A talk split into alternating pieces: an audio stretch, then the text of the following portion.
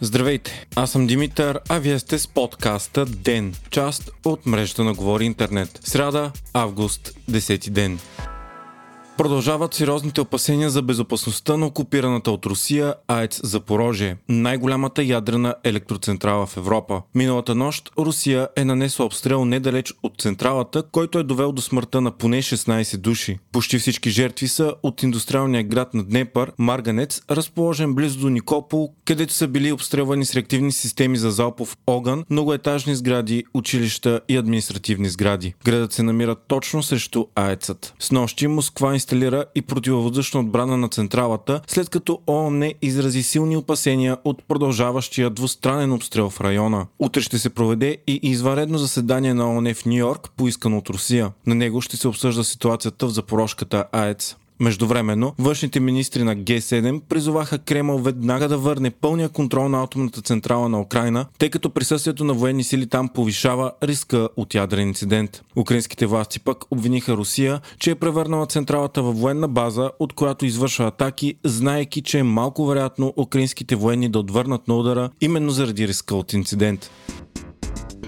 Продължават да се дискутират причините за мощните експлозии на военното летище Саки в Крим. Това е една от основните стартови площадки на Русия за инвазията в Украина. Все повече са спекулациите, че може да става въпрос за украинско нападение или саботаж на противника, но Украина отрече да има каквато и да е отговорност. Руската версия е, че са се взривили няколко авиационни боеприпаси заради нарушаването на правилата за съхранение. От Кремъл също така твърдят, че няма унищожени бойни единици. Нещо, което Украина отрича, съобщава признавайки, че най-малко 10 единици авиационна техника са били взривени. Международните анализатори обаче смятат, че фактът, че са се случили едновременно два взрива на отдалечени един от друг обекти, изключва версията за случайен пожар. И макар да не може да се докаже, има вероятност да става въпрос именно за саботаж или удар с далекобойна ракета. Русия обаче не би признала това, защото би показало колко неефективна е противовъздушната отбрана. Не се знае обаче Украина да има ракети, способни да прелетят 300 км км, колкото би било необходимо да се удари летището от контролирани от Киев територии. Междувременно, президентът Володимир Зеленски заяви, че конфликтът с Русия няма да приключи, докато не бъде освободен Крим. Той заяви, че Крим е украински и страната никога няма да се откаже от него. Именно Севастопол, който се намира в Крим, е думът на руският черноморски флот. Русия плащаше найем на Украина десетилетия наред, докато не реши да анексира Крим през 2014.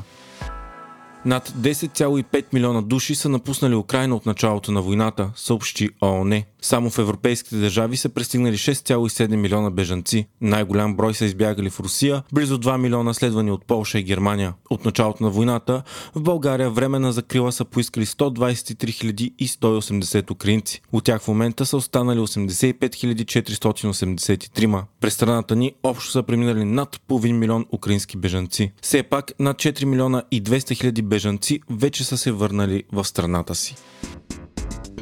Продължаваме промяната. Най-сетне получи регистрация като политическа партия и ще може да се яви на изборите без мандатоносители. До последно не се знаеше дали Софийския градски съд ще се произнесе на време, за да може ПП да се регистрира за идните избори. Съдът обаче прие регистрацията за 4 дни от максималния срок от 2 седмици, след като прокуратурата не изказа възражения. Междувременно, доскорошният премьер Кирил Петков заяви пред нова телевизия, че ще е трагично, ако България се откаже от американските танкове с газ и реши да започне да плаща в рубли рубли на Газпром. Той отново потвърди, че доставките на 7 кораба с течнен газ са осигурени и след всички разходи цената е 20 долара под борсовите стойности в Европа. Петков защити думите на Лена Бориславова, че газът за България би могъл да е 4 пъти по-ефтин от този на Газпром. По думите му, ако газовата връзка с Гърция не заработи до септември, това ще да е умишлено забавене. Бившият премьер коментира и че е време Бойко Борисов да се пенсионира и именно това искали европейските партньори. Освен това, според Петков, ако имало работеща съдебна система, Борисов ще влезе в затвора. Петков каза и че Борисов е крадял по 3-4 милиарда на година и именно заради него страната ни не е преминала към Шенген